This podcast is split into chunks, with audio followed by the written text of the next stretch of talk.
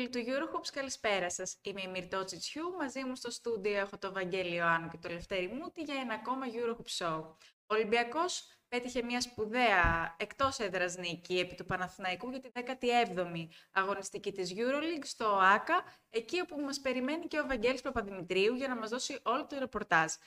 Πριν από αυτό όμως, έχουμε διαγωνισμό Βαγγέλη. Πάμε, πάμε, μην καθυστερείς καθόλου. Αφήνουμε να κάνεις πρόλογο, να παρουσιάσεις τους Βαγγέλιδες, Δευτέρη. Είναι δικό σου το Τα δώρο. πάντα όλα. Χρωστούσαμε να Χρωστού, πηδήξουμε. έτσι, χρωστούσαμε RJ Barrett, New York στη Knicks. φίλη μας που κέρδισε, Την κλη- ήρθε. την πληρώσαμε ναι, ναι, την ναι, την- περασμένη εβδομάδα. ακριβώς και θα Και της σήμερα στείλουμε. δίνουμε συλλεκτικό t-shirt της Team USA, εντάξει. Έτσι ακριβώς. Άρα τα Οπότε, τώρα είναι πολύ σημαντικά. οι φίλοι μας μπορούν να ξεκινούν α, να δηλώνουν συμμετοχή στο διαγωνισμό μας, γράφοντας κάτω από το live του Eurohoop στη λέξη πλούζο και στο τέλος της εκπομπής θα κάνουμε την κλήρωση. Ήδη όπως έχει ξεκινήσει ο πάντα. πρώτος και έχει γράψει φανέλα. Δηλαδή, μην τους μπερδεύεις με το φανέλα μπλούζα. Φανέλα, Ό,τι εντάξει, θέλει ο θα τα καθένας. πια- Θα τα πιάσουμε και Ήδη τα πάντως δύο. με το που βλέπουν να στέλνουν μήνυμα. Θα- Άντε να δώσουμε και το poll. Να ψηφίζουν ποιος ήταν ο πολυτιμότερος στο σημερινό παιχνίδι, στο ντέρμπι. Ποιος Ωραία. ήταν; Έναν θα δούμε. λέμε, δεν θα λέμε την ομάδα ή τρεις Ναι, έναν. Θα έχουμε συγκεκριμένες επιλογές. Πάμε, οπότε περιμένει θα- ο συνονόματος. Να δούμε. Πάμε στο Βαγγέλη, ο οποίος μας περιμένει στο ΆΚΑ. Καλησπέρα, Βαγγέλη. Καλησπέρα, καλησπέρα. Ε, καλησπέρα εδώ από το ΆΚΑ. Πριν λίγο ο Ολυμπιακός κέρδισε τον Παναθηναϊκό με 65-84 για τη 17η αγωνιστική, το φινάλε και του πρώτου γύρου. Ε, και σε γενικές γραμμές νομίζω ότι είδαμε ένα ωραίο παιχνίδι. Σε γενικές γραμμές γιατί το σκορ είναι λίγο πλασματικό. Ε, στο τέλος λίγο ξέφυγε η διαφορά, είχε κοπεί το παιχνίδι και γι' αυτό φτάσαμε στο, σε αυτό το συν 19. Ε, ο Ολυμπιακός ε, έκανε μία εκτός έδρας νίκη για τη EuroLeague, μία ακόμα εκτός έδρας νίκη, Τρίτη. τρίτη ακριβώς, ε, Καζάν και Ολυμπιακό. και Ολυμπιακό στάδιο.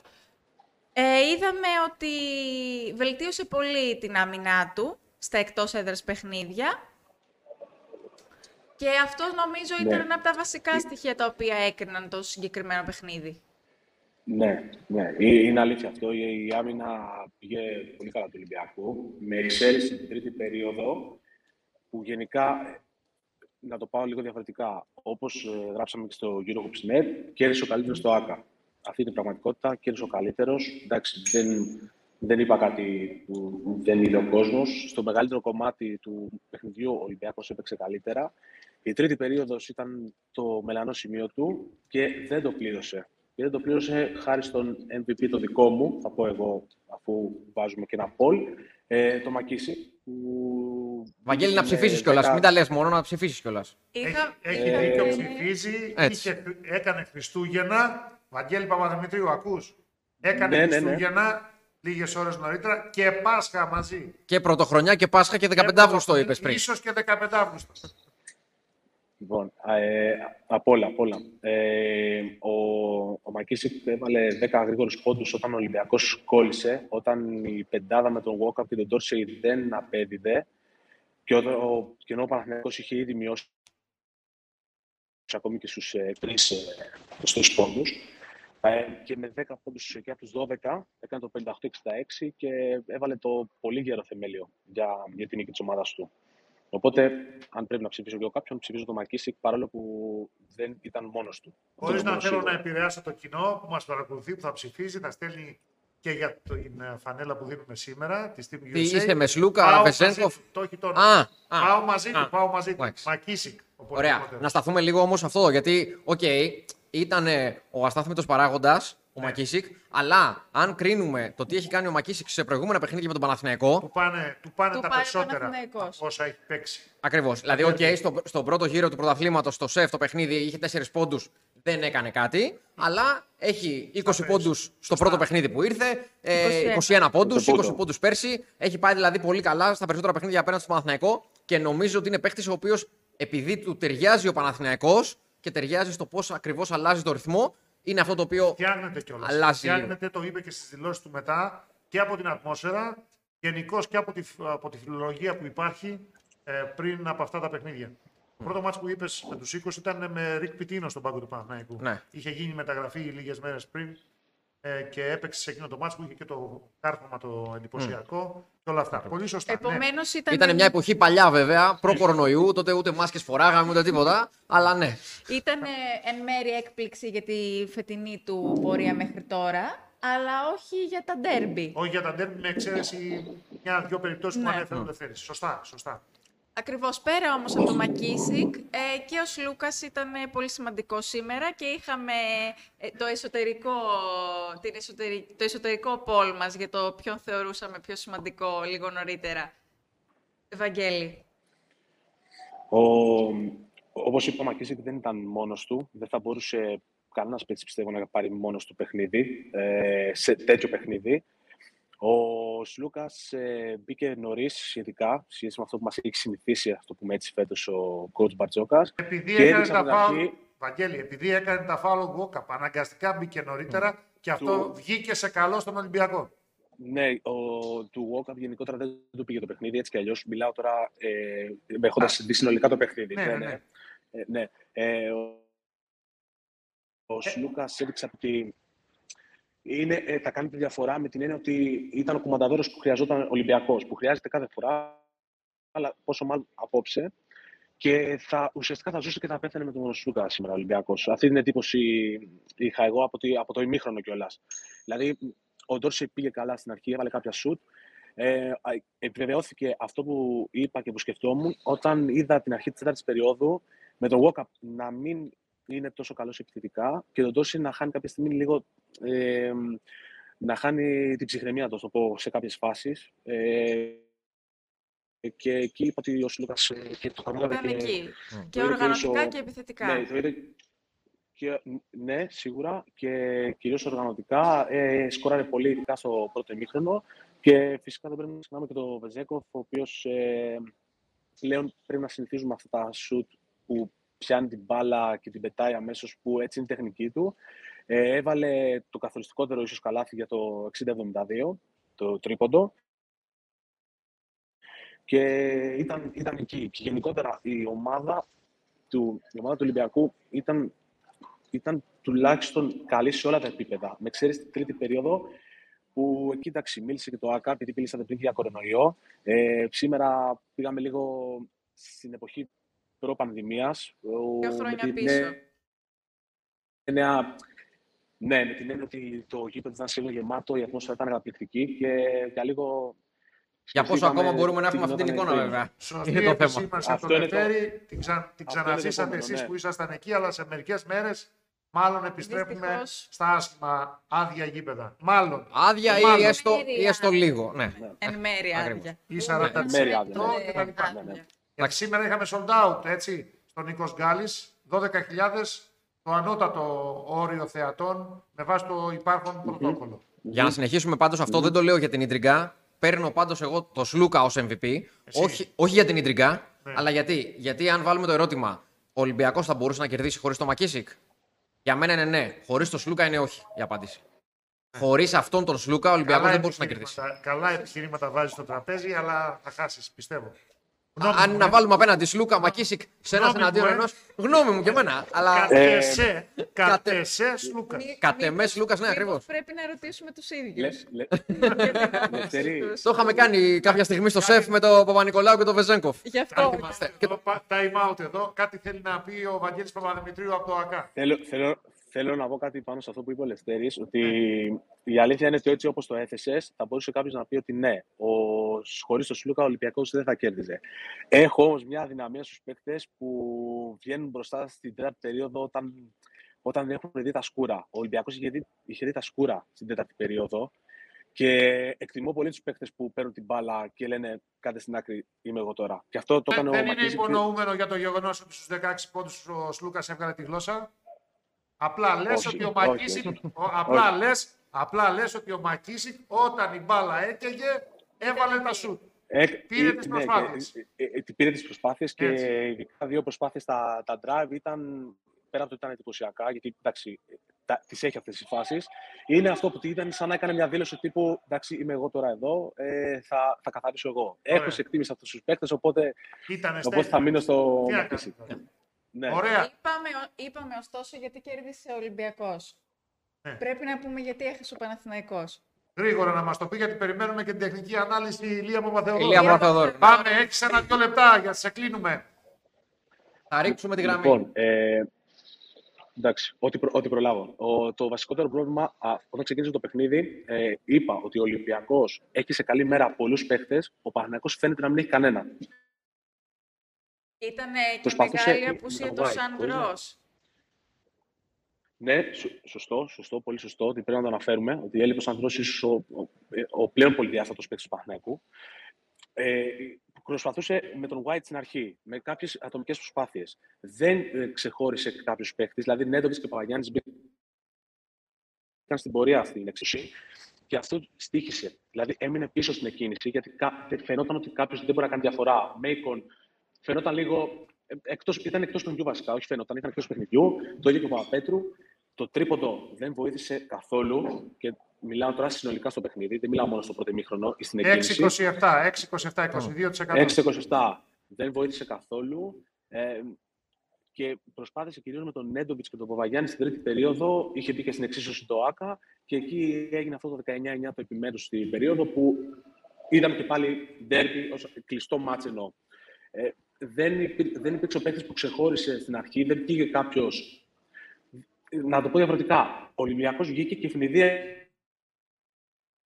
αν μπορώ να το πω έτσι, τον Παναθηναϊκό. Δηλαδή ξεκίνησε με δύο σουτ του Ντόση, δύο στα δύο, που είναι ένα παίκτης που έχει, έχει ψυχολογία και φαίνεται ότι ξεκινάει τα παιχνίδια πολύ καλά πολλές φορές. Και δεν, δεν ευνηδιάστηκε από τον Ολυμπιακό και ταυτόχρονα δεν είχε τον, τον παίκτη που θα πει, ξέρω, ε, θα, θα, θα σκοράρω. Αυτό Μάλιστα. έκανε κυρίως με τον White. Βαγγέλη, το έχεις, έχεις δώσει την εικόνα. Νομίζω ότι έχουμε καταλάβει πλήρως πώς το είδες και εσύ που ήσουν πιο κοντά από εμάς. Μία τελευταία ερώτηση πριν σου ευχηθούμε καλά Χριστούγεννα.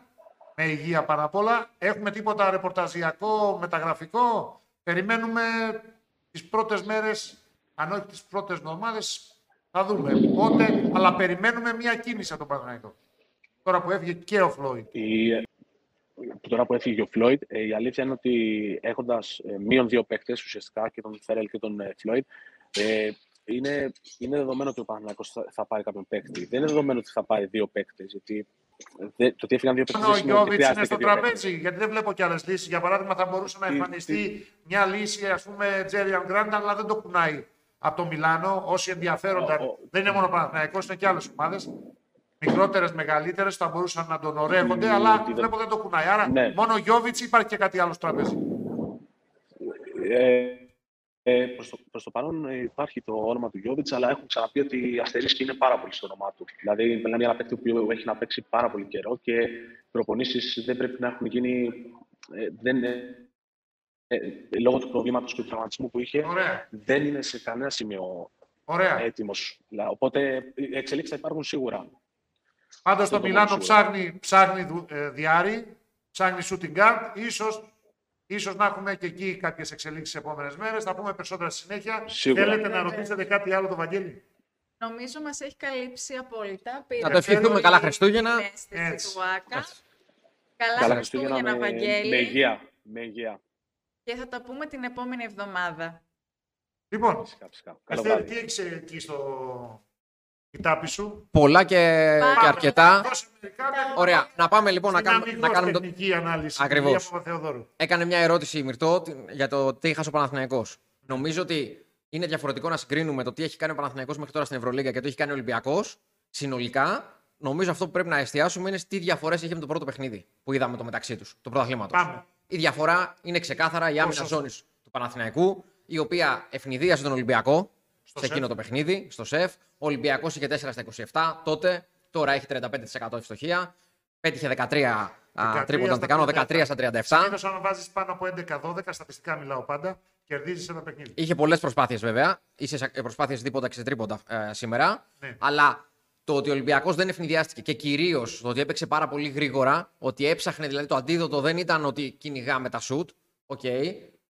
Μας δίνουν ελεύθερα σουτ, τα παίρνουμε. Ήτανε Ήταν ξεκάθαρο. η εντολή του Επίθεση Μπαρτζόκα. στα οκτώ Αλλά δευτερόλεπτα. το θέμα ήταν να κάνει όσο πιο γρήγορα την επίθεση γινόταν ο Ολυμπιακός, ούτως ώστε να μην προλάβει να στηθεί ο Παναθηναϊκός. Δούλεψε αυτό για ένα ημίχρονο. Στην τρίτη περίοδο λίγο Είχε ένα στα 10 κιόλας εκείνη την περίοδο ο Ολυμπιακός. εκτραχύθηκαν γιατί έγιναν πολλές βιαστικές επιθέσεις. Ακριβώς. Αλλά στην τέταρτη είχε αντίδραση. Το ισορρόπησε. Είχε 5 στα 7 τρίποντα, αλλά και γρήγορο παιχνίδι. Δηλαδή αυτό το οποίο τον βοήθησε και στην αρχή να πάρει τη Ναι. διαφορά. Νομίζω λοιπόν ότι τακτικά αυτό είναι. Θα μας πει βέβαια και ο coach Παπαθεοδόρου σε λίγο τη δική του γνώμη, αλλά νομίζω ότι εκεί πρέπει να εστιάσουμε. Γιατί ο Παναθηναϊκός όπως και να το κάνουμε έκλεψε το match το σεφ. Με Τώρα τα 7 στα 10, 7 στα 10 της και- τελευταίας περίοδου. και ο Ολυμπιακός 0 στα 9. Οπότε νομίζω ότι εκεί είναι το, η μεγάλη διαφορά. Αυτή είναι η ουσία την οποία θα τη δούμε και σε λίγο πιο αναλυτικά με τον coach. Αλλά πριν πάμε στον Ηλία Παπαθεοδόρου, ας δούμε πρώτα τα αποτελέσματα ε, της ε, αγωνιστικής, η οποία ξεκίνησε χθες με την ΕΦΕΣ να επικρατεί στη λήξη με 84-83 του Ερυθρού Αστέρα. Το παιχνίδι της Αλγύρης με την ε, Αρμάν Μιλάνο αναβλήθηκε εξαιτίας 8 απουσιών ε, από την ομάδα του, της Ιταλίας, 4 τραυματίες και 4 με κορονοϊό. Η Άλμπα Βερολίνου επικράτησε με 92-84 της Μονακό και η Μπαρτσελώνα στην παράταση με 111 επικράτησε τη Σούνιξ ε, 111-109. Θα τα πούμε, μάλλον να το πούμε τώρα αυτό. Ε, λέμε πάντα όλα τα όσα συμβαίνουν στα γήπεδα, όσα Βεβαίως. παρακολουθούμε. Ε, στο μεταξύ μου στέλνει μήνυμα ο Λίας Παπαθεοδόρου, σε δύο λεπτά θα είναι έτοιμος. Μην ανησυχείτε κύριοι συνάδελφοι, λέω στα παιδιά της παραγωγής. Κωστής Βεβαίως. Τερζής και Κωνσταντίνος Δημητρίου Ναι, Ο και μόνος Άρης που Μπάρκα δεν επίση έχει- Ο πίσω. μόνος που δεν έχει Βάρκας. άγνωση είναι ο Άρης Μπάρκας, ξέρει Ακριβώς. ότι αυτά συμβαίνουν ζωντανές εκπομπές. Θα είμαστε Ακριβώς. έτοιμοι σε δύο λεπτά. Ε, Μπαρσελόνα, πώς λέγαμε, Σούνιξ. στην παράταση δύο ποντάκια. Ε, με σφαγή όμως. Ε. Λοιπόν, ε, ε, έγιναν ε, πολλά σφυρίγματα υπέρ της αυτό το μάτς. Έχει μέχρι τώρα την πιο σταθερή ομάδα. Τουλάχιστον ε, αυτό που βλέπουμε εμείς είναι καλό μπάσκετ στα περισσότερα παιχνίδια, ακόμα και όταν έχεις τις πολλές απουσίες. Και βρίσκει τρόπους να κερδίζει. Δεν χρειάζεται να, πα- να έχει καμία έρευνα, λέω εγώ. Και το σταματάμε εδώ. Θα δούμε και τη συνέχεια. Είναι μαραθώνες. Τέλος πρώτου γύρου ήταν τώρα. Δηλαδή δεν χρειάζεται να, να ευνοεί κάποιος στην Παρσελώνα. Και άλλωστε στον μπάσκετ, επειδή το έχουμε πει από πολύ παλιά, 9 στις 10 φορές κερδίζει ο καλύτερος. Δηλαδή είναι το άθλημα στο οποίο αποδίδεται κατά 90, μη σου πω και 95% δικαιοσύνη. Γιατί γι' αυτό μας αρέσουν τα σπορ, γι' αυτό ασχολούμαστε με τον αθλητισμό.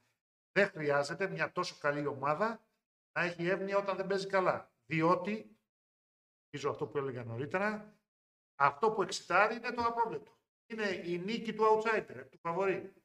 Η νίκη του Δαβίδ, επί του Γολιάθ. Αφήστε τους παιδιά να κερδίσουν. Σε ένα μάτσο στις 22 Δεκεμβρίου, Ε, βέβαια, κανένας Δαβίδ και κανένας Γολιάθ δεν Ε, ανησυχεί. σύμφωνα. Άμα γίνει όμως, άμα γίνει όμως το Μάρτι που θα κρίνει Ε, ενδεχομένως εκεί- κατάταξη, ε, ακριβώς, ποιος εκεί θα είναι. παίξει πρώτος με τον 8ο, δεύτερος με τον 7ο, τρίτος με Μμ. τον 6ο, τέταρτο με τον 5ο, θα σηκώσει πολύ σκόνη. Ε, εντάξει. Λοιπόν. Α, γι' αυτό ακριβώς. το αφήνουμε εδώ. Ωστόσο, το αποτέλεσμα αυτό βολεύει τον Ολυμπιακό. Ναι, ο Ολυμπιακός έτσι κι αλλιώς ήξερε, δεν το παραδεχόντουσαν ούτε ο προπονητής ούτε οι παίκτες, ότι έπρεπε να πάρει οπωσδήποτε το μάτς, όχι για να κάνει ρεβάν, επειδή είχε χάσει το πρωτάθλημα από τον Παναθηναϊκό στο γήπεδο του. Καλός ή κακός, βέβαια, Το αυτό σε- είναι. Δευτερεύον, θα έλεγα εγώ. Εγώ θα έλεγα, εγώ θα έλεγα πρωτεύον. Γιατί αν ο Ολυμπιακός έχανε απόψε, Λες. δεν θα έμπαινε σε ένα κλίμα εσωστρέφεια για τον επόμενο μήνα. Και δεν είναι στημένη η διαφωνία μας. Αυτό. Πάλι θα διαφωνήσουμε. Δεν έχουμε γράψει λοιπόν εδώ πέρα τις Όχι, όχι, όχι, κάνω αυτό το διαφωνίες δικηγόρο μας. του Και διαβόλου. τα δύο Όχι. σημαντικά. Εγώ νομίζω- Α, εσύ κάνεις την ειρηνευτική δύναμη του ΟΗΕ. Ακριβώς. Εντάξει. Και, τα νομίζω δύο, και η ότι ο ψυχολογία Ολυμπιακός είναι ξέρει- σημαντική. Ναι, Και εγώ η- όμως ο Ολυμπιακός ξέρει ότι το πρωτάθλημα θα κρυθεί την Άνοιξη. Ισχύει. Μη σου πω Όμω και το καλοκαίρι, τον Ιούνιο δηλαδή. όμως, όταν έχασε από τον. Άρα ξέρει ότι το πρωτάθλημα είναι νωρίς ακόμα για να συζητάμε το πώς θα εξελιχθεί. Το θέμα είναι η εσωστρέφεια που προκύπτει Στην μέσα στην ομάδα. Ευρωλίγκα όμως Θα έχει σας δημιουργήσει διακόψω, προσδοκίες. θα σας διακόψω Και ήθελε να όμως. μείνει στην τρίτη Θα θέση. σας Τρίτη διακόψω νίκη, γιατί εκτός μαζί μας τρίτη έχουμε θέση. τον coach, τον Διέκοψα Ηλία μας. Παπαθεοδόρου. Ναι. Καλησπέρα coach. Με, φα... Καλησπέρα με, σας. με μπλουζάκι εθνικής ομάδας, φούτερ εθνικής ομάδας; Ε, βέβαια, δει, Για αλήθεια. να θυμόμαστε Έτσι. τις μεγάλες επιτυχίες. Έτσι, έτσι. Και έτσι. ένα από τα παιδιά σας που το βλέπετε να διαπρέπει στον Παναθηναϊκό. Για τον Γιώργο Παπαγιάννη. φαντάζομαι. Ακριβώς. Για τον Παπαγιάννη, ακριβώς. λέει, Μυρτώ, ναι. Για... Αλλά Coach, τώρα καλησπέρα. θα τα πούμε αναλυτικά Καλησπέρα, όλα. καλησπέρα. Καλησπέρα. Πάμε, τι είδες, τι είδες; Με, το, δι- με το δικό σου μάτι, γιατί εμείς προλάβαμε να πούμε μέχρι να ετοιμαστείς για τη σύνδεση, προλάβαμε να πούμε κάποια πράγματα. Αλλά ας ας ακούσουμε τη δική σου άποψη πρώτα και θα σου βάλουμε τα ζητήματα κι εμείς. Ναι. Ε, δεν έχω ακούσει τι είπατε, αλλά θεωρώ ότι ο Ολυμπιακός κέρδισε δίκαια. Ήταν για 30 λεπτά και κάτι παραπάνω καλύτερο από τον Παναθηναϊκό. Ε, είχε ένα πλεονέκτημα μεγάλο την ηρεμία του στο παιχνίδι. Δεν έχασε σχεδόν ποτέ τον έλεγχο του παιχνιδιού, εκτός από ένα 7 λεπτό, 8 λεπτό στο τρίτο δεκάλεπτο. Εκεί ο Παναθηναϊκός κατάφερε με κάποια σου του Μποχορίδη και του Νέντοβιτς ε, να εκμεταλλευτεί την απουσία ουσιαστικά του Σλούκα που ήταν κομβικό στο σημερινό παιχνίδι. Είχε πάντα καλές αποφάσεις ο Κώστας όσο ήταν στο παρκέ. Ε, να χαλάσει λίγο τις επιθέσεις του Ολυμπιακού ε, και, να, και να προσπαθήσει και τελικά να καταφέρει να μειώσει τη διαφορά, να, να φτάσει τη διαφορά στους τρεις πόντους. Αλλά ε, στο τέλος του παιχνιδιού, νομίζω η καλύτερη ομάδα, η πιο καλά δομημένη ομάδα και πιο ποιοτική ομάδα κέρδισε το παιχνίδι ε, και πολύ, με μια μεγάλη διαφορά. Δεν ξέρω αν αυτή η διαφορά είναι η πραγματική διαφορά των δύο ομάδων, αλλά ξέρεις, το, το παιχνίδι από τους 10 πόντους το να πάει στους 20 είναι 2-3 σουτ και 2-3 κακές επιλογές. Ναι. Ε, στο, στο τέλος της ημέρας νομίζω ότι ο Ολυμπιακός ε, συνέχισε την εκπληκτική πορεία που κάνει σε μια πάρα πολύ δύσκολη έδρα. Απέναντι σε έναν αντίπαλο ο οποίος πάντα παραδοσιακά ε, είναι ο μεγάλος του αντίπαλος και εμφάνισε ένα, ένα ακόμα, σε ένα ακόμα παιχνίδι το καλό του πρόσωπο, ε, επικρατώντας νομίζω πεντακάθαρα και δικαιότατα. Λοιπόν, τρίτη εκτός έδρας νίκη για τον Ολυμπιακό στην Ευρωλίγκα. Παραμένει στην τρίτη θέση και πάμε στα αμυγός προπονητικά, αμυγός τεχνικά ζητήματα. Εμείς είδαμε και εσύ θα μας πεις αν κάνουμε λάθος, θα μας διορθώσεις, θα συμφωνήσεις, θα διαφωνήσεις. Είδαμε την, ε, την ε, ε, ξεκάθαρη φιλοσοφία και απόφαση του Μπαρτζόκα σε αυτό το παιχνίδι να παίξει γρήγορα, επιθέσεις 8, 10, 12 δευτερολέπτων, να βρει ανοργάνωτη την άμυνα του Παναθηναϊκού. Δηλαδή δεν ήθελε καν να στηθεί η ζώνη από την πλευρά του Παναθηναϊκού. Εκείνη η ζώνη που του κάνει τη μεγάλη ζημιά στο στάδιο τη Κεφυλία. Συμφωνούμε σε αυτό ως προς το ξεκίνημα του αγώνα; Ναι, νομίζω ότι ο Ολυμπιακός ε, είχε προετοιμαστεί πολύ καλύτερα. Ε, πρώτα απ' όλα, όπως είπες, να διασπάσει αυτή την άμυνα ζώνης όταν την έβρισκε οργανωμένη. Ναι. Ε, με ένα διαφορετικό τρόπο εμφάνιζε ένα παίκτη στο high post, ο οποίος ουσιαστικά ήταν το σκαλοπάτι και ο παίκτης δημιουργός ε, για την επίθεση του Ολυμπιακού και πάντα, αν θυμάστε, αυτός ο παίκτης έσπαγε την μπάλα σε κάποιο από τα δύο φτερά ή στα κόρνερ και υπήρχε ένα σουτ με πλεονέκτημα. Άρα ο Ολυμπιακός είχε προετοιμαστεί πολύ καλύτερα, είχε πολύ καλύτερες αντιδράσεις και κάθε φορά που ο Παναθηναϊκός προσπαθούσε να παίξει αυτή την άμυνα ζώνης, είχε ένα ξεμαρκάρι στο σουτ, τις πιο πολλές φορές ήταν και εύστοχο. Ε, ταυτόχρονα ευτύχησε ο Ολυμπιακός. Αυτό είναι κάτι το οποίο ξέρεις πολλές φορές μπορεί να σου βγει, είναι λίγο από μαχαίρι. Όπως είπες, πήγε σε κάποιες πιο γρήγορες επιθέσεις από ό,τι τον έχουμε συνηθίσει, κυρίως με τον Ντόρσεϊ, ο οποίος ήταν εύστοχος στο ξεκίνημα του παιχνιδιού, του έδωσε αυτοπεποίθηση. Αυτά τα σου του έδωσαν αυτοπεποίθηση. Ε, σε συνδυασμό με ότι βρήκε λύσεις άμεσα στην άμυνα ζώνης, πήρε από την αρχή ένα καθαρό πλεονέκτημα και έδειξε με το καλημέρα ότι ήταν αποφασισ... αποφασισμένος, συγκεντρωμένος και έτοιμος να αντιμετωπίσει τα προβλήματα που προσπάθησε να του βάλει ο Παναθηναϊκός. Για να το πάει το σκορ πολύ ψηλά, έτσι, με πολλές επιθέσεις, με ενδεχομένως να το περίμενε αυτό ότι θα έχει και περισσότερες κατοχές με τον τρόπο που θα έπαιζε, απέναντι σε έναν Παναθηναϊκό που ήξερε πριν από τον Τζάμπολ ότι έχει χάσει έναν βασικό παίκτη, έναν παίκτη του βασικού του rotation, έτσι. Το Σαντρός. Πολυεργαλείο. Ένα, ένα, ένα ακριβώς. Αυτή είναι η κατάλληλη έκφραση. Ένα πολυεργαλείο ο οποίος μπορεί να μαρκάρει, ε, μπορεί να πιέσει την μπάλα, μπορεί να λιώσει με τα μακριά του χέρια πάρα πολλές πάσει και καταστάσεις και ταυτόχρονα είναι ένας παίκτης που το τελευταίο, το τελευταίο διάστημα, εδώ και πάρα πολύ καιρό, είναι και πάρα πολύ αξιόπιστος επιθετικά. Είτε με το σου τριών πόντων, είτε με τις διεισδύσεις ε, πατώντας τη ρακέτα και τις πάσει προς τα έξω. Ε, είναι μια πολύ μεγάλη απώλεια σε ένα αρρώστιο του Παναθηναϊκού που ήδη έχει θέματα στην περιφέρειά του. Ένας παίκτης ο μοναδικός μάλλον παίκτης με αυτά τα χαρακτηριστικά που είχε ο Σαντρός, δηλαδή ένα μακρύ κορμί με αθλητικότητα και με πολύ μεγάλη ενέργεια, ήταν από ένα, από ένα πάρα πολύ σημαντικό παιχνίδι και νομίζω ότι είναι καθοριστική η απουσία του στην εξέλιξη του παιχνιδιού και έδωσε το δικαίωμα και στον Ολυμπιακό να πάει, όπως είπες, το σκορ ψηλά. Εμείς συζητούσαμε και με τη Μυρτό και με το Λευτέρη και με τα υπόλοιπα παιδιά που παρακολουθούσαμε μέσα εδώ στο Eurohoops στα γραφεία μας το παιχνίδι. Λευτέρη, πώς έγινε το 23-39, το συν 16 mm. δηλαδή του Ολυμπιακού, Πώς έγινε καταρχάς 32-45, πρώτα 32-39, μετά 32-45 και μετά 51-54 στο τέλος της περίοδου. Για να συμβεί αυτό, coach, τι έπρεπε να κάνει ο Παναθηναϊκός και τι έκανε τελικά; Εντάξει, τα σουτ μπήκανε κάποια στιγμή από τον Νέντοβιτ και τον Μποχορή. Ήταν μόνο αυτό όμως. Και θα το, θα το βάλω εγώ Πιο πριν πολύ να είναι- απαντήσει ο coach. Ναι, πιο πολύ. Μήπως, μήπως αυτό το ελεύθερο μπάσκετ που αποφάσισε να παίξει ο Ολυμπιακός, το γρήγορο, με τις επιθέσεις στα 8 στα 10 δευτερόλεπτα, γιατί φέτος, ε, φέτος λέω, απόψε δεν στήθηκαν πολλές φορές σωστά οι άμυνες ζώνες του Παναθηναϊκού ή δεν πρόλαβαν να στηθούν. Μήπως στην τρίτη περίοδο εμπεριείχε και το στοιχείο της βιασύνης και κάπου εκεί Ναι. πήρε δικαιώματα ο Παναθηναϊκός; Ε, κοιτάξτε, παιδιά, το, το, το μπάσκετ πλέον είναι ένα παιχνίδι στο οποίο οι εναλλαγές στο σκορ και τα σερί, όπως ε, γνωρίζετε και βλέπετε και σε πάρα πολλά παιχνίδια, διαδέχονται το ένα το άλλο. Δηλαδή, ο Ολυμπιακός, όπως είδαμε, ξεκίνησε, πήρε μια διαφορά 10 πόντων. Το παιχνίδι πήγε στους 4, τελείωσε το ημίχρονο στους 13. Ε, ο Παναθηναϊκός έφτασε στους 3 και τελείωσε στις 20. Θέλω να πω, θέλω να, κατά την άποψή μου, θέλω να πω το παιχνίδι, επειδή είναι πάρα πολύ πλέον γρήγορο, οι κατοχές είναι πάρα πολλές, ε, κάποια ομάδα η οποία θα έχει ένα καλό τρίλεπτο, τετράλεπτο, μπορεί να δημιουργήσει μια διαφορά μεγάλη ή μπορεί να χάσει μια διαφορά μεγάλη. Τώρα στο διατάφτα, θεωρώ ότι ο Παναθηναϊκός έβγαλε έτσι το ένστικτο της αυτοσυντήρησης. Ήταν 13 πόντους πίσω στο γήπεδό του, έπρεπε ε, να αντιδράσει. Με Να 2 παίξει στα το- 11 τρίποντα στο πρώτο ημίχρονο. Ακριβώς. Κοίταξε, αυτό Βαγγέλη είναι ένα κομμάτι το οποίο είναι πολύ ξεχωριστό ε, και είναι πλέον ένας κανόνας στο μπάσκετ. Ο Ολυμπιακός ευστόχησε σε 13 σουτ τριών πόντων και ο Παναθηναϊκός σε 6. Η διαφορά είναι Ακριβώς. τεράστια, είναι τα διπλάσια. Ναι. Το τρίποντο είναι ένα, ένα πολύ καθοριστικό κομμάτι πλέον ε, στο μπάσκετ σε όλα τα επίπεδα. Είτε μιλάμε για το NBA, είτε μιλάμε για την Ευρωλίγκα, είτε μιλάμε για το ελληνικό πρωτάθλημα. Οι ομάδες που σουτάρουν αξιόπιστα και με συνέπεια έξω από τη γραμμή των 6,75 έχουν το πλεονέκτημα να κερδίσουν το παιχνίδι. Άρα λοιπόν ο Ολυμπιακός σε εκείνο το σημείο του παιχνιδιού που ο Παναθηναϊκός μείωσε το σκορ, πώς το μείωσε ο Παναθηναϊκός, λίγο πιο σκληρό στην άμυνα, λίγο πιο βιαστικός Ολυμπιακός στην επίθεση και ταυτόχρονα ο Παναθηναϊκός με σου του Νέντοβιτ και του Μποχορίδη Ακριβώς. Έκλεισε τη, τη διαφορά. Άρα 7 στα 10 τρίποντα στην τέταρτη περίοδο στο μάτι του πρωταθλήματος στο ΣΕΦ ο Παναθηναϊκός παίρνει το παιχνίδι και κάνει και μεγάλη ανατροπή. 13 τρίποντα σήμερα στο ΑΚΑ Ολυμπιακός και με τέτοια εικόνα και με την απουσία του Σαντρό, να το πούμε πολύ απλοϊκά, παίρνει το δικό του, Ακριβώς. το δικό του διπλό. Άρα Εάν δηλαδή θέλετε- ήταν η επίθεση αυτή, πιστεύετε, που έδωσε την νίκη ή η άμυνα; Σωστή ερώτηση, αυτή θα έκανα κι εγώ.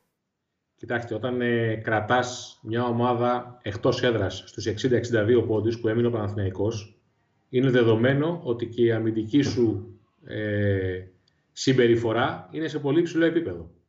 Ε, ο Παναθηναϊκός σίγουρα δεν είναι μια ομάδα με πλουραρισμό και πολύ μεγάλη ποιότητα στην επίθεση, όμως το ΆΚΑ τον έχουμε δει σε καλές του βραδιές να μπορεί και να φτάνει εύκολα σε 80 πόντους.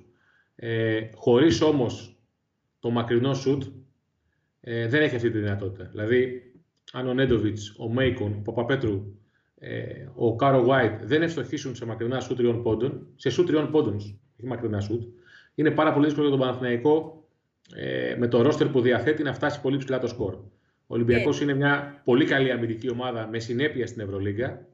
Έχει ταυτότητα, έχει ρόλους, έχει συνέπεια στο αμυντικό κομμάτι. Άρα δεν μπορούμε να πούμε ότι μόνο η επίθεση του Ολυμπιακού ήταν καθοριστική. Ήταν και η άμυνά του. Όμως, κατά την άποψή μου, σε ένα γήπεδο σαν το ΑΚΑ, με τις ιδιαιτερότητες που έχει ένα παιχνίδι Παναθηναϊκός Ολυμπιακός στο ΑΚΑ, το να σκοράρεις 13 τρίποντα εκτός έδρας είναι ένα πάρα πολύ μεγάλο νούμερο. Coach, είχαμε πριν μια διαφωνία σχετικά με το ποιος είναι ο MVP του Ολυμπιακού. Ο Σλούκας ή ο, Βε- ο, ή ο Μακίσικ είχαμε τα δύο Ναι. ονόματα τα οποία τέθηκαν στο Ήδη τραπέζι. χαρακτήρισε το Πόσο- Σούκα κομβικό. Ναι. Τον έχει χαρακτηρίσει κομβικό. Εγώ θε- ουσιαστικά θέλω να σταθώ γιατί έκανα μας ένα, έχει ένα αφήσει. σχόλιο coach για τον. Ενδιαφέ- ενδιαφέρουσα η ερώτηση που θα κάνεις. Εγώ πιο πολύ θα ήθελα ένα σχόλιο για τον Μακίσικ, μιας και δεν αναφέρθηκε ο coach σε αυτόν, για το πόσο σημαντικό είναι γιατί είναι ένας παίχτης ο οποίος τα περισσότερα παιχνίδια του Ολυμπιακού δεν είναι στο βασικό rotation, αλλά είναι ένας παίχτης ο οποίος παίζει διαφορετικά σε σχέση με τους υπολείπους και μπορεί να είναι X factor σε παιχνίδια όπως αυτό, δίνοντας ενέργεια, αλλάζοντας το ρυθμό του παιχνιδιού και κάνοντας το απρόβλεπτο σε σχέση με το τι περιμένει η αντίπαλη Και άμυνα. παίζει πολύ καλά στα ντέρμπι με τον Παναθηναϊκό, με εξαίρεση ένα το προηγούμενο. Κοίταξε, ο Ολυμπιακός εκτός από την ε, επιθετική του και την αμυντική του συμπεριφορά σε ομαδικό επίπεδο, που είναι πάρα πολύ καλή, έχει ένα πλεονέκτημα σε αυτόν τον πρώτο γύρο, κυρίως στην Ευρωλίγκα.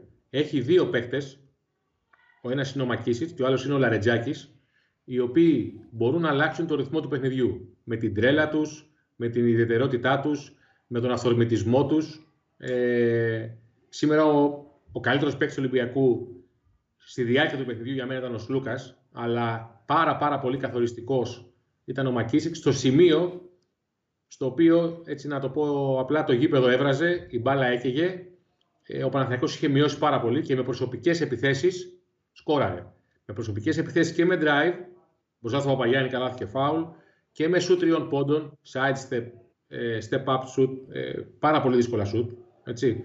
Ε, κράτησε τον Ολυμπιακό ζωντανό και σε ένα πολύ δύσκολο και κομβικό σημείο. Λοιπόν, Αυτό που θέλω να τονίσω για το σημερινό ε, παιχνίδι. Εγώ διαφωνώ. Εγώ Φύγε. διαφωνώ. Ε, δεν λέω ότι διεκδικώ το αλάπητο. Ε, Το Όμω με διεκδικείς. τον Παπα-Νικολάου, Επειδή coach, Έχουμε μιλήσει πολλές φορές, το διεκδικείς κάποιες φορές το άλλο. Κάποιος τους, κάποιος τους. Με τον Παπα-Νικολάου coach στους τρεις. Με Ναι. τον Λαρετζάκη στους δύο και με 0-7 τρίποντα. Ε, νομίζω ότι απόψε δικαιούται, όχι επειδή το λέω εγώ, ο Μακίσικ τον τίτλο του MVP, Επειδή το λένε- ανεξάρτητα από τους αριθμούς. Επειδή το, επειδή το λένε και οι θεατές, γιατί έχουν 70% μακίσικ. Επειδή και στη δημοσκόπηση το κριτήριο του λαού είναι αλάθητο, 70% Μακίσικ και εγώ είπα είχε, έκανε Χριστούγεννα, Πρωτοχρονιά, Πάσχα, ίσως και 15 Αύγουστο μαζί. Λέω για την... Για, Εγώ πάντως για- είμαι με τον για coach, την είπαμε Σλούκα. χρησιμότητα των καλαθιών που πέτυχε στο συγκεκριμένο χρονικό σημείο. Έχει βάλει και 20 πόντους. Δεν έχει βάλει μόνο α, τους σημερινούς, όσους Κανείς. έβαλε, πόσους, 18.